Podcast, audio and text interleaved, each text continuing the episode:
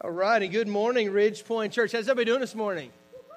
Good, good. I need some audience participation this morning. Now, I will say this first service, they were here at 9 o'clock, but man, they were into it, and we need that this morning. You see, I grew up in, in, a, in a couple of different traditions of, of churches uh, throughout my young, like elementary, middle school age years, and, and they were very diverse in their backgrounds. They were very, very different from each other. Both of them very traditional models of church, uh, but their theology was very, very different. And and for the most part, I can't say this was true of everybody, but for most people, what I saw as a young person growing up in church was there was a lot of people that their philosophy of church is we're going to sit, soak, and sour for about an hour, and then we're going to get up and leave, and we're going to come back next week and do the same thing. Now, I will say this for them they were consistent. They were there every week, but every week their goal was to sit, soak, and sour for about an hour and come back and do it again next week.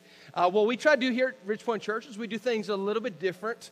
This morning, we're going to do things a lot of different. And I know some people are like, wait a minute, I kind of like the idea of kind of being under the radar and, not being involved. This morning, I really am going to ask you if at all possible for you to be involved, especially the first couple of minutes of the service. And there's going to be a point to it. We're not just doing it just for the sake of doing it, but there's going to be a point to it. I think it's okay for us to be involved, to, to find a way to relate the message to what we're doing in life, uh, but also for every one of us as just partakers of God's grace uh, to come to church not just to sit, soak, and sour for about an hour, but to say, how can I choose to be involved in it?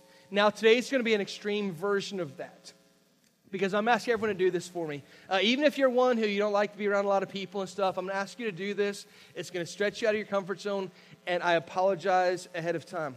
And you say, Yeah, right, you're the one asking us to do that. I get that. Uh, but here's what I'm going to ask you to do is in just a second, when I tell you to go, I want everyone to stand up. And you're going to make your way, and I want you to shake hands with 15 people in, in a minute. And the thing is, I want you to act as if there's a very important person in the room. And the person you're shaking hands with is not that person. So as you're shaking hands with them, you're trying to find the important person. You got one minute, at least 15 hands in one minute. Everybody ready, set, go.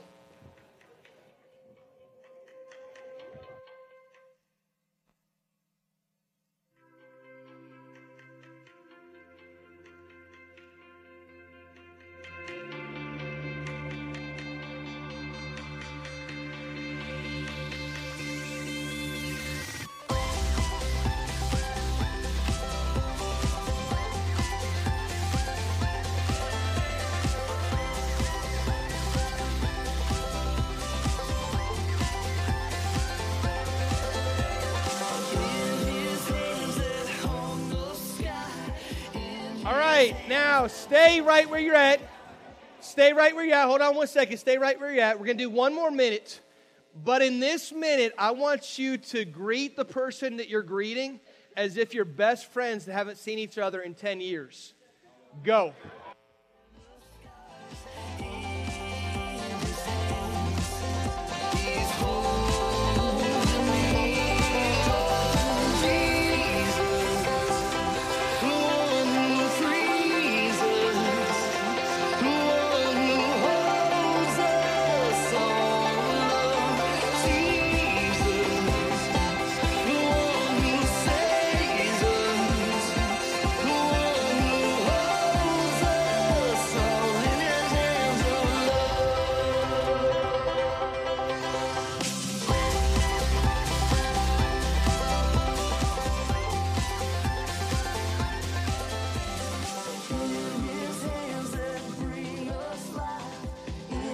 Right, once you're done greeting at least 10 people with a deep embrace, go ahead and find your way back to your seat. And thank you for participating. How many y'all worked up a sweat doing that little bit of running around right there? Like I saw big old group hugs going on and everything. And, and, and so here's the point of that little exercise is for every one of us, there are times that, like, especially if you did the first one, it was kind of rushed and it was kind of, you kind of flew through it and then you went to the next person. And, and you kind of didn't feel like it was all that important, that special. Uh, now, I saw some of y'all cheating on the first one, giving each other hugs like they were really important. Uh, but, but for the most part, if we kind of shook hands, act like they didn't exist, uh, we know how that feels. It doesn't feel good.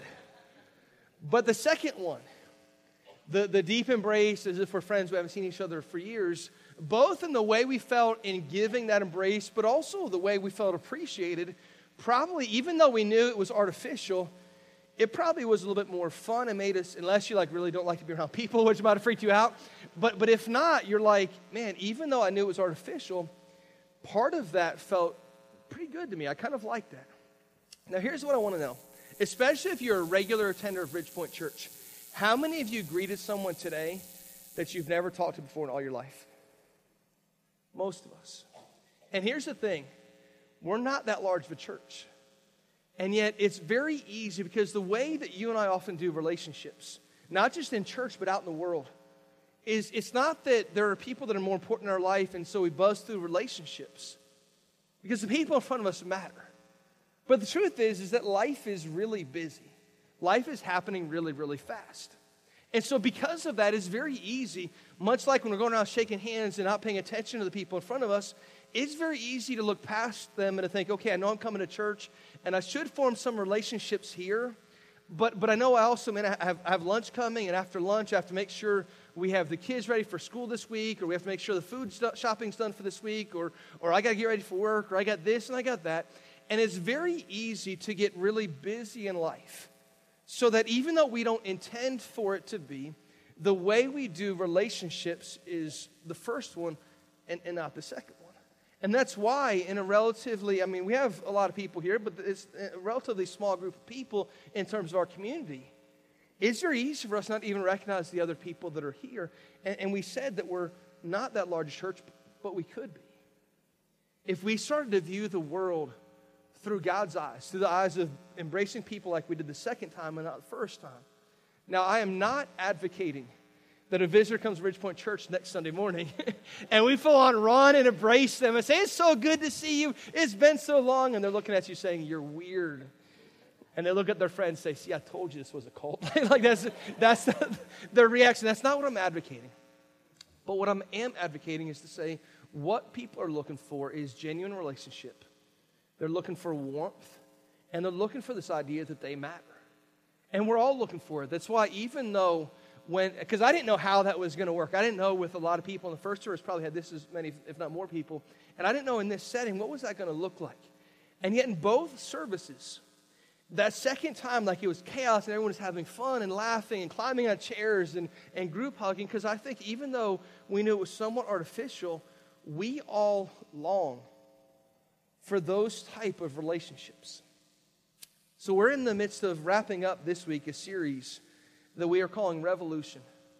Uh, not just having a New Year's resolution, resolutions come and go, and there's a point to those, and they get us kind of towards a bigger picture goal. But a revolution is saying, how can I produce small change in my life to produce a greater, more meaningful change in my future? And so it's really what this series has been about. And if you go back a couple of weeks ago, if you weren't here, I'd encourage you to go back and listen to both of these podcasts. But we said that we believe that Jesus wants to bring not just a resolution to our life, but he wants to bring revolution to our life. He wants to change everything about the fabric of our lives and our families and our communities. But that if revolution is truly going to take place, revolution begins with you and me. Like Jesus wants to change us, we realize ultimately revolution begins with him. But that if I want to see the change, I have to be the change. If I want to see change come to my family, I have to be willing to be the change myself. If I want to see change come to my community, I want to be the change myself. And so we said in week one, we said, listen, if we want to talk about revolution, it begins with personal revolution.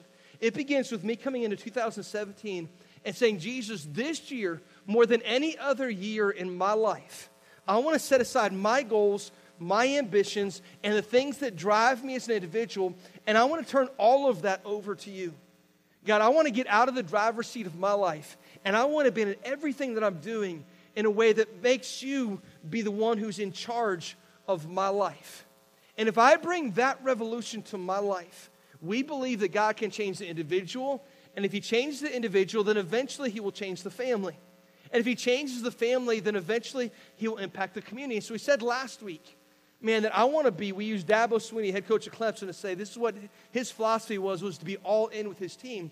And we said that's how we have to be as believers within our family, especially if you come from a family that's they're not sure about Jesus and they don't go to church. Then the more all in we are in saying, listen, I want to honor Jesus in my life and in my relationships, then it starts to impact my family. And if Jesus comes and impacts our lives as individuals, then he comes and impacts our lives as families. Then, of necessity, he starts to impact our community. If right now, not even including the people in the first service, but if right now, just this service right here, if the group of people that was here right now said, We want to start to honor God as best we can in our lives, as best we can in our families, this group right here could impact our community in a significant way. If we just say, God, I, I want you to, to take charge of my life, I want you to take charge of my family, I'm surrendering all those decisions to you, we could start to impact this community in a major way. And I believe, earnestly believe, over the next 10 years, that if God started something right here in our midst at Ridgepoint Church, that this church could be impacting the world in 10 years. And that sounds lofty and that sounds like this wishful thinking, but if God gets hold of a group of people, He did it in the Bible. He got hold of a small group of committed believers and He changed the world. And it's the same God in the New Testament that we have today. And so, if God truly got hold of our life and started to revolutionize us as individuals, we could literally, because of who Jesus is and the transforming nature of what he does, we could change not just our community, but we could literally change the world. And that sounds lofty, but a while back, and I'm going to reference this whole uh, conversation at the end, but this message really. Uh, a lot of the, the word that we're going to receive this morning was from a conversation that I was having with God uh, in, in a meaningful car ride. I'll explain more at the end. But we're going to start outline here's some things that we want to accomplish. Now, today we're wrapping up a series on personal vision. And next week we begin a series called United, where we're talking about the corporate vision we have as a church. And so this message today and next week's message are closely linked as we move in from personal vision uh, to the vision we have as a church. Notice we went from personal vision to family vision to community, and we didn't include the church. That's because the church comes next week when we begin a two week series called United. But in doing so, I want to talk real quickly this morning about kind of our strategy for reaching our community. Because I love the fact, and I don't think there's anything wrong with this, but I love the fact that we as a church try to find unique and creative ways to affect our community here and literally across the world. In fact, I still have a chance to go back, and I don't think there's anything wrong with this, but I think it's okay. I love bragging about our church and talking about some things that, that God is doing in the midst of, of our church. And I have a chance to go back and, and spend time now with my dad and hang out with some of his friends and, and some of his relatives. And, and one of the things, whenever we're hanging out with, with, these, with these people my dad hangs out with, they're always asking questions about, hey, they love hearing stories about the church. They're always asking about Honduras and, and the homes working on in Honduras and, and some of the stuff that we do. And they love to hear those stories. And the thing is, like, I love telling those stories. In fact, our strategy of reaching out in the community is let the community know that they matter to God, and because they matter to God, they matter to us. And so we do things like uh, building homes in Honduras to rescue people from the trash dump. We do things like if you were here Christmas Eve Eve and, and we found a complete stranger in a community that really needed help and we were able to give her a, a humongous tip and really kind of bless her as a family, or day of service projects, and, and all those things that we do, there's a strategy involved in that. And I want us to see this because there's this quote from, there's a, there's a church father named Francis of Assisi. And Francis said it this way He said, The deeds you do may be the only sermon some persons will hear today. The deeds you do, in other words, the message we proclaim has to be matched by the deeds that we do. And if not, then the world who isn't right now ready to embrace Jesus looks at us and says, You don't even believe the things you say that you believe. You're not acting it out, so I'm not going to listen to you. So he said, The deeds you do may be the only sermon some persons will hear today. And I get that, and that's why our strategy is to invest in people and, and invite them and, and, and to, to build up those relationships. I think that's strategic. It's ultimately following the model that Jesus had, where he met people's needs and then offered them their, their, their truest and their greatest need, which was him. And so our strategy is, is to do that. But I never want us to miss this, and this was so important because when we start, first started talking through this series, the conversation we're going to have this morning uh, has, has changed significantly from that time. Because it's really easy to get pumped up and excited about those things, and I do, and I don't think there's anything wrong with it.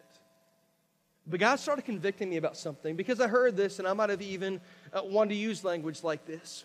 Uh, but if you hear Christmas Eve Eve, that was like a powerful night. And, and I heard a lot of people afterwards kind of leaving saying, man, that was the most powerful thing I've ever seen in church. And, and it was really cool. I don't want to get away from that, trust me.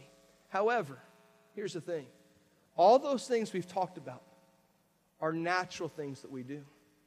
Building homes, offering uh, assistance in the community, helping out at schools, all those things, now they can take a supernatural thing because it's a God thing, but ultimately we're meeting natural needs. And so, even providing for a lady who was not expecting it and, and it was emotional, and listen, I understand the emotion of that moment. If you were here that night, I, I almost started crying up on stage as the whole thing was being presented. And then I went home afterwards. We were up in Pennsylvania with Beth's family, and we watched it with her family. And our, our video team had put some music behind it. And even watching it all over again, I got chills watching it. It was a really cool thing. And yet I walked away and saying, that was powerful. But it's not the most powerful thing I've ever seen in church. In fact, not even close. Because all of those things are natural. But what God does on a, on a weekly basis is supernatural, where He takes our lives right now. And see, this is where a lot of people misunderstand what Christianity is about and what Jesus was all about. For a lot of people, they think, well, well Jesus was about, and, and if I become a follower of Jesus, he's about making bad people good. And we think, well, that's, that's powerful, that's supernatural. But it's not. There are 12 step programs that can do that. Jesus didn't come to make bad people good. He came to literally make dead people come alive. And I'm not talking about physical death. I'm talking about people who are dead in their trespasses and sins. And he came to make those who are dead come to life in him. And so that's why for any one of us today who's called upon Jesus as their Savior, the most powerful thing that we've ever seen in church is the very idea that Jesus took me, who is stuck and dead in my sin, and he made me alive in Christ. In fact, the book of Ephesians, it says this.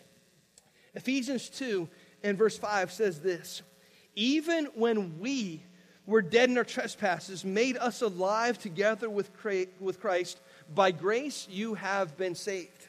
Even, even when we were dead in our trespasses, even though I didn't deserve God's grace, He made me alive in Christ Jesus. And so, as much as we can continue to talk about those things, and I want us to, the most powerful, most significant thing that we can do as followers of Jesus is to say, here's my story. Here's what Jesus did in my life. And it doesn't matter how bad your story was. I know we have people here who say, well, my story is significant because I used to live a really, really bad life. And Jesus transformed that, and, and that might very well be true. But others might say, well, my story isn't that extreme. I didn't really do a lot of bad stuff. But Jesus still delivered me. That's because Jesus isn't just in the story, uh, isn't in the business of, of taking a bad story and making it good. He's in the business of making those of us who are dead come to life in Christ. And so when we go and we start to embrace the mission, saying we want to impact our community, it's not just about doing good things. That's our strategy is to do good things and to earn the right to be heard. But it's not just about doing good things. We can get excited about those things, but I'm much more excited about a person who says, I didn't have faith in Christ at all. I came in as a skeptic and I wasn't sure about this. But Jesus has completely changed my life.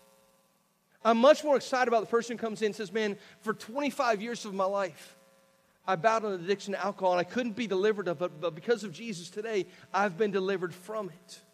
I'm much more impressed with a story that says, My wife and I were on the ropes. We didn't think our marriage was going to survive. But because of Jesus today, my marriage has survived. Jesus in the, is in the business of taking things which are dead and making them alive. And that is the most significant thing that we're a part of as a church. If you have your Bibles, go to open up to the book of Romans, chapter 10.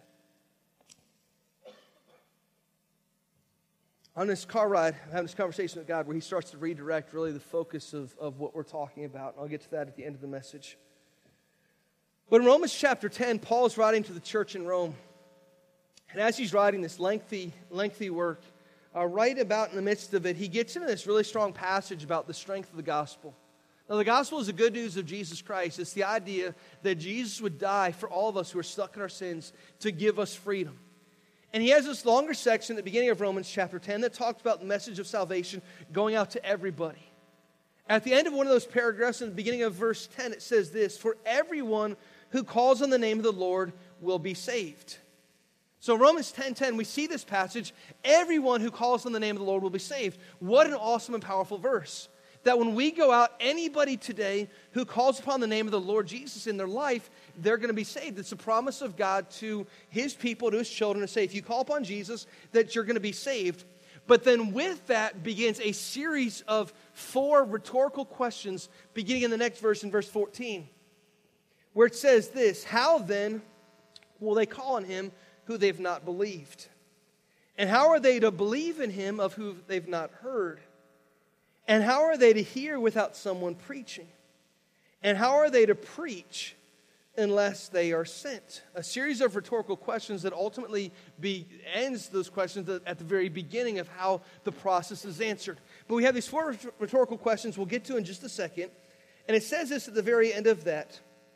As it is written, as it stands written, how beautiful are the feet of those who preach the good news. It's saying that if, if we have in, in our possession the good news of Jesus Christ, if we have the gospel, it isn't just about being a good person, because listen, I can go build homes for people, and it doesn't mean they're going to heaven.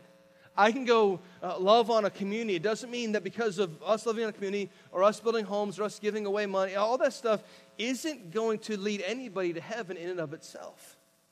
But at the very end, it says, How beautiful are the feet of those who preach the good news. Of those that go, and sometimes in our in our society, preaching has gotten a, a bad name. It's people that don't preach to me. Preach just simply means, I want to tell you some good news. And I don't know anybody that doesn't like good news.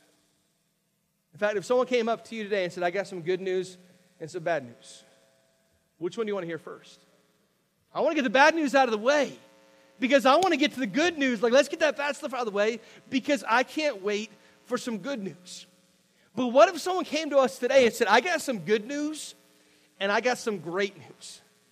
Man, I much prefer that because I love hearing great news. Well, here the Bible saying that when we come, we preach good news. That when we come, man, we're bringing hope to a world that is without hope. And so it's easy to get caught up in all the social justice causes and grumble and complain about things not being like we, like we want them to be. But instead, we go forth with the message that we've been sent with. And so I want to go back and, and tackle these four questions and look at them real quick and come up with some answers to them.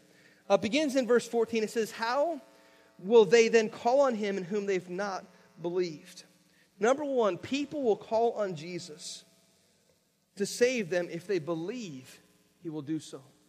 The only people that are ever going to call upon Jesus to save them is people that actually believe that he will do so.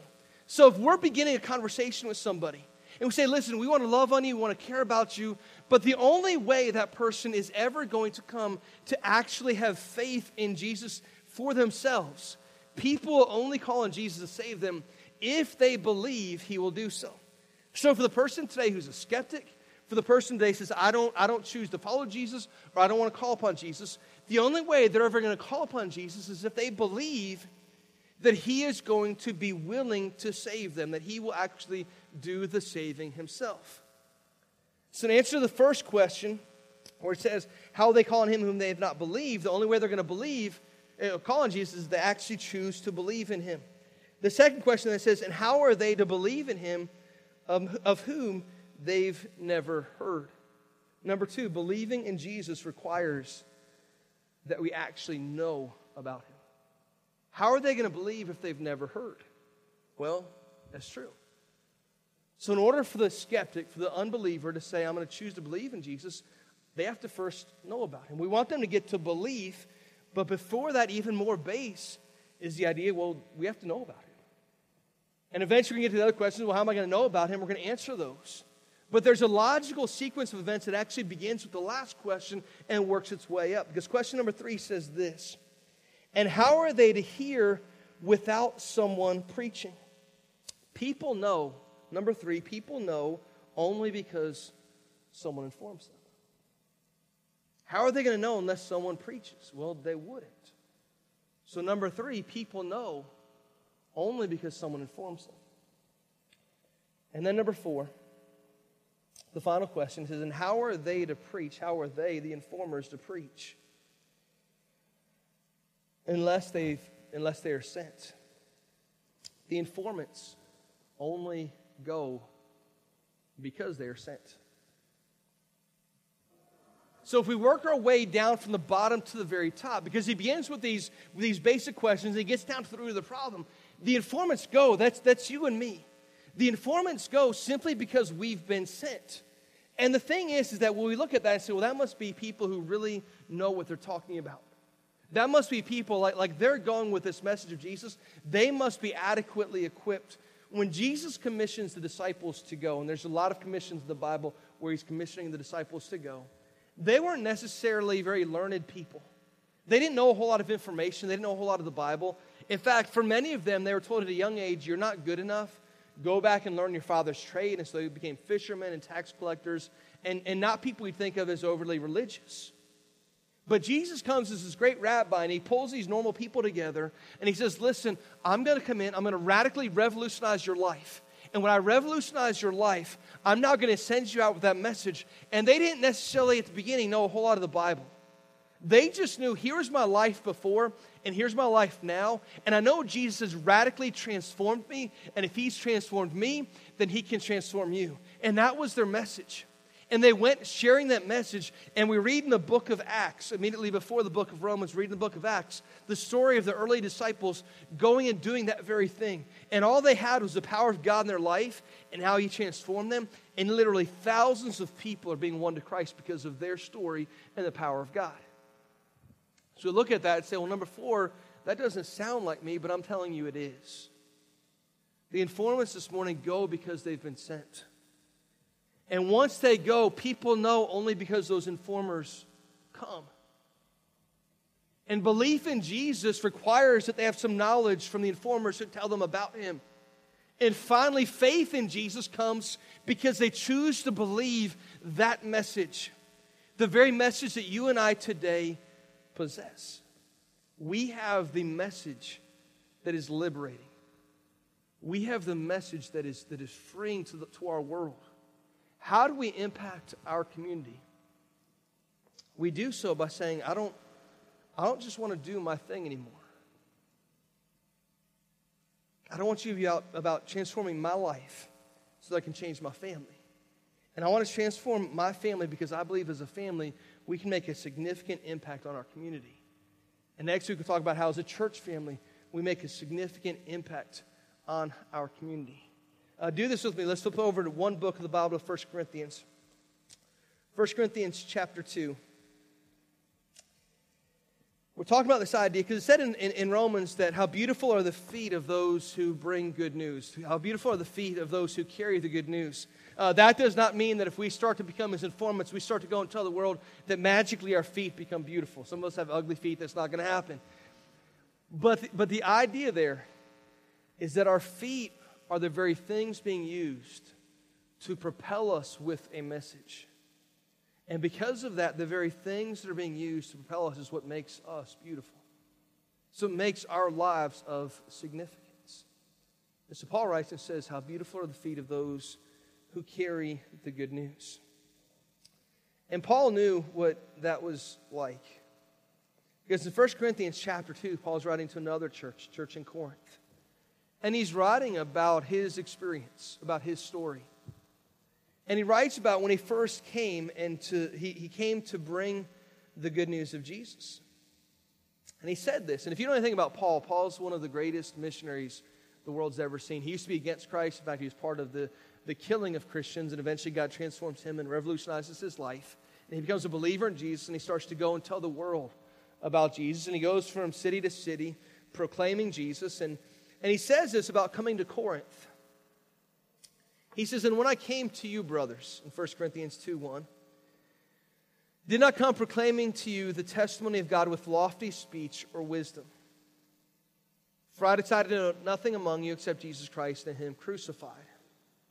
He says, I didn't come with lofty speech. I didn't come as, as a well known, eloquent orator that, that people, as soon as I spoke, everyone gravitated towards me. He says, I didn't come with lofty speech. I didn't come, like I didn't, I didn't come, people weren't impressed with my words and my diction. That wasn't what impressed people. In fact, he says this. And I was with you in verse 3, I was with you in weakness and in fear and much trembling. my speech and my message were not in plausible words of wisdom. How many have ever sat down to have a frank conversation with someone, maybe even a spiritual conversation? And you sit down and have the conversation, and, and as soon as you start to, you know, God's kind of prompting your heart and saying, you, you got to talk to this person and provide words of truth and comfort and all that. And you start to speak, and your words start to fail you. Like you're like, I, I try to say the right thing, but it's not coming out, and I'm afraid I'm going to mess up. Has anybody ever felt that way before? Yeah. We're not alone. Man, Paul says, when I came to you, I was, I was afraid. One of the greatest missionaries the world's ever seen. He comes and says, I came and my speech, my message were not plausible words of wisdom. Like there was fearness, there was weakness. Like I knew that it, it, I didn't have the strength to do this. When I first started off in, in, in youth ministry, I remember uh, just sitting down for some conversations, especially with students. And, and I was a young youth pastor, and uh, sitting down with some of those conversations, I remember going in saying, God, I, I know some of the family situation that's happening here. I know how volatile it is. And I know they're coming to me as if I have some sort of wisdom, and I don't. Like, I don't know what, what words. There, there's some situations, there's some family situations that if you go and try to minister to them, there's nothing you can say or do to help them out. Like, they're going through some times of grief and sorrow, and, and your words are going to are gonna fail you. And I can remember going into some of those conversations, like, like having the fear that Paul had. Having that, like, God, what am I going to say in this situation? And yet praying before Him, saying, God, right now I ask that these not be my words, but they be your words, and taking confidence in that, that sometimes God gives us a wisdom beyond our years. And so Paul says, when I first came to you, I didn't come with eloquent speech. In fact, my speech and message were not in plausible words of wisdom, but a demonstration of the spirit of power, of spirit and of power, so that your faith might not rest in the wisdom of men, but in the power of God. He says, I didn't want your faith to rest in me. See, if I had come and I was a better orator, if I, if I could speak with more distinguished words, then maybe people come and listen and say, wow, that guy is powerful and he's strong. And we gravitate towards him because his ministry is influential. And Paul says, I didn't come with any of that stuff. In fact, I came trembling and I was nervous and, and I didn't have much power in and of myself. But my power came in, in, in the one who sent me. The thing is, that's true for every one of us. If we're going to revolutionize our community right now, if that's actually going to take place, we have to begin with this person God, I want to see people through the lens with which you see people. God, I want to have not my power on display, but I want to have your power on display. And as soon as we start to do that, it changes things. Drive through the community right now. And just as you drive and you see people maybe drive in front of your car or, or walking by your, your, your vehicle, you see them and just start to pray, God, give me your eyes about that person's life. And it will change them because you and I, we tend to be particular about things. If things don't go our way, we get frustrated rather easy. How many of y'all would admit you get frustrated pretty easy at times? Someone cuts you off in traffic, who gets frustrated? a lot quicker. Some wives are pointing their husbands right now. I'm just saying. But here's the thing because we all do that. A couple of a couple of months ago, I had a chance. I, I have this incredible aunt, one of my favorite aunts. She's awesome. She, she just she's in her 80s, but she's full of spunk and, and just full of life. And, and so I got a chance. We're gonna go over and visit my dad. She's a snowbird. She lives in Lakeland during her winter months. And so I said, I'm gonna go pick up Aunt Colette, and we're gonna head over to uh, to, to St. Pete and visit my dad. And, and we're driving back. Now, my aunt's from New York, and I thought they had crazy drivers in New York. Uh, but we're driving back, and, and I was driving. My aunt Feisty, full of life, we're driving, and, and this guy, I 4 is getting backed up, and traffic's flowing, but at a really low rate of speed, probably 25 miles an hour, 30 miles an hour. And I see this guy in this big pickup truck, and because uh, we're Polk County, and, and, he, and he, he chooses the traffic's going slow, and the person in front of him, he's not satisfied they're not picking up speed a little bit, but there's no place else to go. So he just decides to use the shoulder and the grass as his own personal lane. And so he just kind of shifts over, and some are like, that's not a big deal. I see that every week on I 4. I get that. So this guy just jumps over in the shoulder, speeds up, passes a couple cars, and jumps back in. And my feisty aunt is just incredulous with that. She can't believe that he just did that. And she's like, she's like, did, did you see that? I mean, she was ready. She's like, And she said, JJ, you're so glad you're driving right now because I'd have sped up and given him a piece of my mind and all that stuff. And we laugh, but that's how a lot of us are. We see a person come, we're stuck at a traffic light, someone knocks on our window and says, Hey, can I have a couple of dollars? And we see things through our lens, and we get frustrated a little bit simpler. We see a family member do something that we don't necessarily agree with, and we see it through our eyes. We're going to transform our community, we see things through God's eyes. To realize that everybody we come in contact with is redeemable, and their story has power. So we don't know what they're going through right now. And even if we did, it wouldn't really matter that much. So we tend to view God through, uh, we tend to view people through our eyes and we get frustrated real easily and, and we make a lot of mistakes. And instead, we view them through the eyes of a loving Father. I didn't think about this until just a little while ago, but we were upstairs and uh, in between services, we have a meeting kind of digesting everything we did, and, and, we got done. And I heard my wife coming upstairs looking for me, and, and my little two year old son was, was with her. he came running up, and every time he sees me, especially in the morning when I leave early in the morning, so he didn't get a chance to see me this morning, and so he comes running up. And he's just all excited. He's like, Daddy. And he runs up and he gives me a hug. And at that point, that's, that's all that mattered. And that's how God views every one of us as redeemable as, as if we matter. What happens is because we all have viewpoints and ideas and, and we get frustrated. And if things don't go our way, we get really frustrated. And we see that right now as a nation. People that are really fed up and said, I didn't get my way, and so I'm going to choose to be frustrated.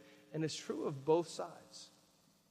And we get frustrated with each other instead of viewing each other through the lens of Scripture and the lens of the way God views us as every single person matters. 1 Corinthians 2, Paul says, I didn't come to persuade you through powerful speech because I don't want your faith to rest in the wisdom of men, but the power of God. And then we skip over to the next chapter. And he said, There's some, some leaders in the church. Paul's one of them, another guy is Apollos. And some are picking sides, saying, Well, I'm part of Paul's ministry, and others saying, I'm part of Apollos' ministry. And Paul says this in 1 Corinthians 3 5 What then is Apollos? What is Paul? Who are these people? They don't even matter. Servants through whom you've believed, as the Lord assigned to each. I planted, Apollos watered, but watch this, but God gave the growth. He says, For every one of us, we play a part. We're all servants, we all have a part in this and our parts are going to change, but ultimately at the end of the day, it's God who gives the growth. And so I sit here and say, God, I want to be your servant this week. And I want to look for opportunities to plant, to plant seed. I want to look for opportunities to water that seed. God, whatever my role is. And listen, when we go out and do outreach in the community and love on our community, we're planting seeds. We don't know if that seed's ever going to sprout or not, but we said this is one of the way that we're throwing seed out there. And sometimes it blossoms, sometimes it doesn't. We go and say, sometimes we go and we plant. Sometimes God gives us the ability to water. But ultimately, at the end of the day, it's God who gives the growth to that seed. And so we go and fulfill our part, whatever that part looks like. And the part might be different for what you do, and the part might be different for what I do. The part might be very different from what you do today and what you do tomorrow. But ultimately, at the end of the day, we play our part and then we pray for God to give it growth. So neither he who, plants nor he who waters is anything, but only God who gives the growth. God's the one who is everything. He who plants and he who waters are one, and each will receive his wages according to his labor. then it says this in verse 9 For we are God's fellow workers. You are God's field, God's building. That's who we are. And I know it's not always easy in, in our culture, in our day and age, to, to go. You know, we, we use the word preach a lot, and sometimes the word uh, preach in our culture has a negative connotation. But it's not supposed to. We preach, we come with good news. I know we live in a politically sensitive culture where we have to be careful about how and when we do that, but if we have good news, I mean, I want to make sure that I'm doing everything I can to share that good news, to proclaim that good news. So, back right after Christmas, in fact, the day after Christmas, we always do a, a trip with uh, our family goes up north and, and we head up to Pennsylvania, and Beth's family's up in Pennsylvania. And we all kind of all meet up there with her family after Christmas to celebrate Christmas together. And so the day after Christmas, December 26th, we were leaving as a family because it's about a 16 or 17 hour drive. So we loaded up our van and we just started to drive at 3 a.m. And so we load up and everybody gets in the car and everyone gets comfortable. And it doesn't take too long. I barely get to I 4 and I turn around and the rest of my family's out. Like they're just asleep and I'm like, all right, that's fine. So I didn't put the radio on because I didn't want to wake anybody up. And so I just said, I'm just going to have some quality time with God. You see, sometimes we think about prayer and we think, well, prayer is everyone bow your heads and close your eyes because that's what we've been coached on since we were very, very young. The Bible doesn't say that we have to do that. Uh, we do that to help us focus and might be pertinent at times. But the truth is, when the Bible talks about that uh, we're supposed to pray without ceasing, it means that there is just an open conversation. And so some of my best times of having a conversation with God is just as I'm driving. And I knew I got a couple of hours of uninterrupted time. And so I just started talking to God, not out loud, but just having this conversation in my mind. And it began just right at the end of the year, and it was a very challenging year for a lot of reasons family and, and all the stuff that was happening there. And so just went through a, a time of reflection and, and appreciation, thanking God for the past year and our family and looking forward to the new year. And, and then eventually came around to, to church, and, and, and we're just on the heels of, of Christmas Eve and all the stuff that took place. And, and I was just thinking during this season of, of that prayer, just, just words of appreciation. Thanking God for our church. Uh, thanking God for making truly lifelong friends and, and, and, what that community has meant to, to me and to us as a family and, and all of that stuff. And thanking Him for some of the experiences of the past year and some of the things we've been able to be a part of. And then pretty soon the, the prayer changed. The focus of the prayer changed from, from appreciation to, okay, God, what's, what's next for us? God, guide and direct us and, and give us a, a, focus on, on what the future holds. And so I, I was praying, and, and, and, and it was, I didn't hear an audible voice from God or anything like that. But as I'm praying through God, what's next? I kept hearing this, this idea. And, and it was this idea of pray for a thousand unchurched people. And I thought, well, God, we set some goals last year we haven't attained yet. Like, what are you talking about, a thousand people? But he said, no, I'm not saying pray for them to come to Richmond. I'm saying you're supposed to pray for them. Like, just pray for a thousand people that don't go to church, that they come to find out who Jesus is. We're supposed to do that as a church. And so I wrestled through what that looked like and, and how we'd, we kind of rolled that out knowing what the series were that was coming. Uh, so on the way in, you should have gotten one of these cards. Did, everyone, did anybody not get one of these cards? If you didn't get one, raise your hand. Kevin will make sure you get one. Everybody got one, awesome. Um, here's what I'm going to ask you to do is just join us in praying for a thousand people this year. That a thousand people that don't go to church. I'm not talking about a thousand people that go to church elsewhere that they come here. That's not what we want. We want to reach people that don't go to church. Uh, so here's what I'm asking you to do is just to join us in, in praying for some people this year. Uh, so on the card, I'm asking for two things. First of all, your name and then their names. And if it's a family of a few people, write down one person in the, in the family and then list how many people there so we can know, okay, here's where we're at in terms of praying for a thousand people. And I'm, we're not going to share this with anybody else. This is between me and you. But I'm going to ask you in joining me in praying for those people this year. And we're going to do that as a staff. Outside of staff, nobody else will get this. But I want to pray for people. And I want to do this by the end of this year. I want to reflect back. And, and two things I'm asking about this is, is number one, is that we continue to do this. If we do this the first week of this mission that we're doing and forget about it, the Bible talks about the effectual, fervent prayer of a righteous person avails much. Effectual, fervent means keep on doing that very same thing. If we keep doing it, I want to see by the end of the year how God has transformed us and our community because of that. So, number one is join me in praying for them for the rest of this year. By the end of the year, look back and see what God did with those names. And number two, because I know the nature of us uh, when we focus on something at church, it's right there in front of us. We're like, all right, I'm going to do that. And then we go home and we forget about it. We come back next week and say, I meant to do that or I meant to bring the card. So I'm asking you to do some things, close out the service. We're going to pray. We're going to sing a song. Chris is going to come up to wrap up. During that time, right now, so you don't forget, that, write down some of those names right now. If you need cards to go home and think about it later, that's fine. We get you more cards. We have plenty. Uh, but we want to have some of these cards right now so that people don't forget and we say we meant to do it we never got around to it. So fill out the card this morning. Give us some names of some people that you're going to be praying for this year. And we want to partner with you in praying for them this year that they come to faith in Christ, or maybe if they're separated from church, they'll get plugged back into church. Let's pray together.